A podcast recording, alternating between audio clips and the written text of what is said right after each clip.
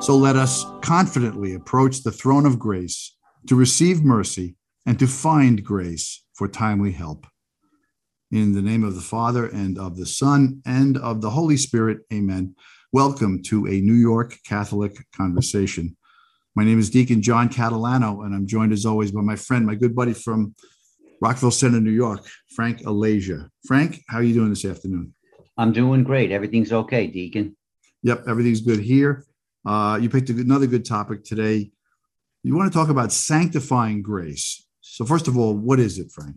Sanctifying grace is the life of God in us, the supernatural life of the soul. It's given first through baptism, then through the other six sacraments. Sanctifying grace was restored through the passion and death of Christ. And I can't stress enough the importance of sanctifying grace. And hopefully, we can help people with this topic. All right. Well, sanctify, sanctification means to make holy. Nothing is holier than God Himself. So when we are sanctified, we're made more like God. But sanctification is not just becoming like God. Sanctification through grace is participation in the life of God. That's the catechism. Right. Now, there's a second kind of grace, right, Frank? Right. The second kind of grace we're going to talk about is actual grace, and that's the prompting of the Holy Spirit to do good and avoid evil.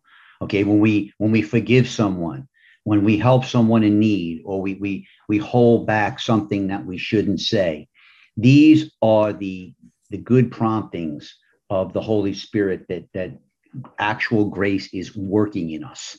Okay, so actual grace depends on sanctifying grace. Actual grace is the calling to go the extra mile, the prompting to forgive, to urge, to, to go to confession. The Catechism says the grace of Christ is the gratuitous gift that God makes to us of his own life, infused by the Holy Spirit into our soul to heal it of sin and to sanctify it. So it's a gift from God. Can we then increase or strengthen it? Yeah, of course. I mean, you know, by our good works, but I, I like to use marriage as an example because you, you see this kind of thing happening a lot. The more you desire to be a faithful spouse, the more sanctifying and actual grace is strengthened in your soul. That's why it's so important, like never to talk bad about your spouse. It, offend, it offends the sacrament of matrimony.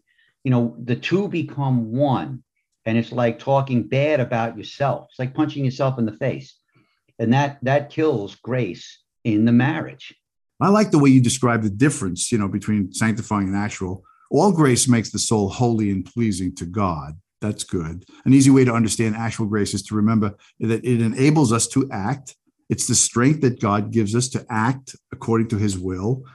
Sanctifying grace is a state in which God allows us to share in his life and love. So we speak of being in the state of grace. We mean the state of sanctifying grace. Then there's no mortal sin in us. And this grace comes to us first in baptism, as you said, and then the, and then the other sacraments. So that leads us to why should you not receive communion if you are in mortal sin? Well, because you've separated yourself from God, and that kills sanctifying grace, you know, the grace in the soul. We must realize that Holy Communion doesn't bring life to a soul, it helps restore the life of the soul. You know, in our natural lives, think about it. Do you feed a dead person? Of course not. It's the same in a spiritual life. We're in effect a dead soul walking when yeah. mortal sin. And unfortunately, you see a lot of people receiving sacrilegious communions because a lot of times they don't they don't have an idea what mortal sin is.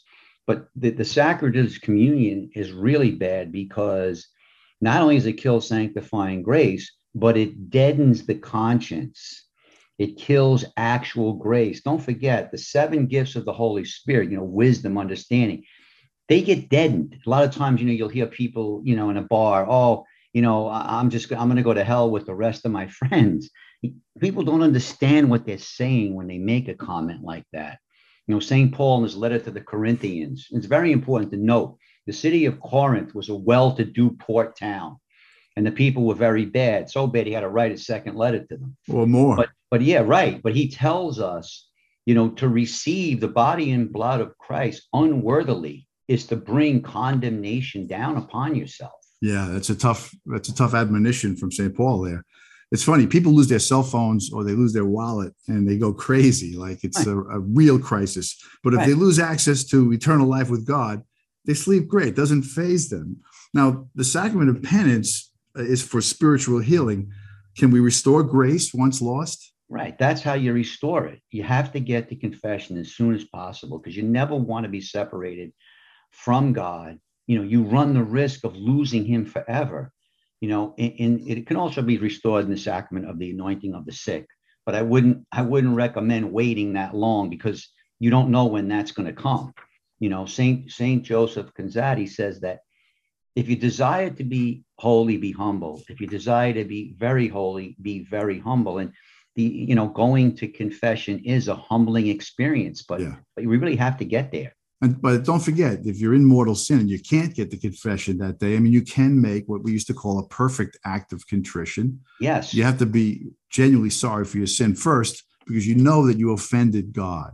And that's a sincere uh, sense of sorrow. And second, because you don't want to lose your soul. So you make a perfect act of contrition, as you say, by being humble yeah. before God, right? Until you can get and make make a make a confession. Right, exactly.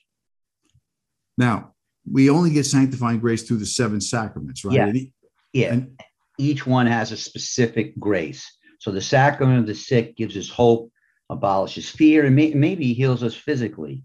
You know, the sacrament of marriage gives us fidelity and holiness. And of course, the Eucharist. There's so many I couldn't. I could. When the podcast not long enough to list to list them all. But we say a lot, "Hail Mary, full of grace." Right? Yeah. And being full of grace, Mary is filled with the gifts of the Holy Spirit. And in heaven, her wish always prevails, we believe, and her intercession never fails, right? Oh, it's so true. We must never forget the Blessed Mother because she fulfilled Christ's will on earth. Full of grace. Yes, perfectly. He'll never turn her her request down in heaven. So that's an excellent point always you, you know look for the intercession of your mother now when we do what god asks he will bless us always always and he blesses us always with sanctifying grace so how do you want to wrap this up frank well i, I would just like to say that think of grace as it, it draws us to what is plain and humble you know yeah. grace is, is kind and open hearted and grace leads us to virtue you know, and I think Pope, uh, you know, uh, Benedict said it well when he said, we can't be neutral when it comes to God. We either say yes or no. And grace helps us say yes. And it makes us fit for the kingdom of God. Well done, Frank. I appreciate it. Folks, like us and follow us on your podcast platform. And send us an email at anycatholicconversation at gmail.com, anycatholicconversation at gmail.com. Frank, I love you a lot. I'll talk to you next time, okay? Thanks, Deacon. God bless.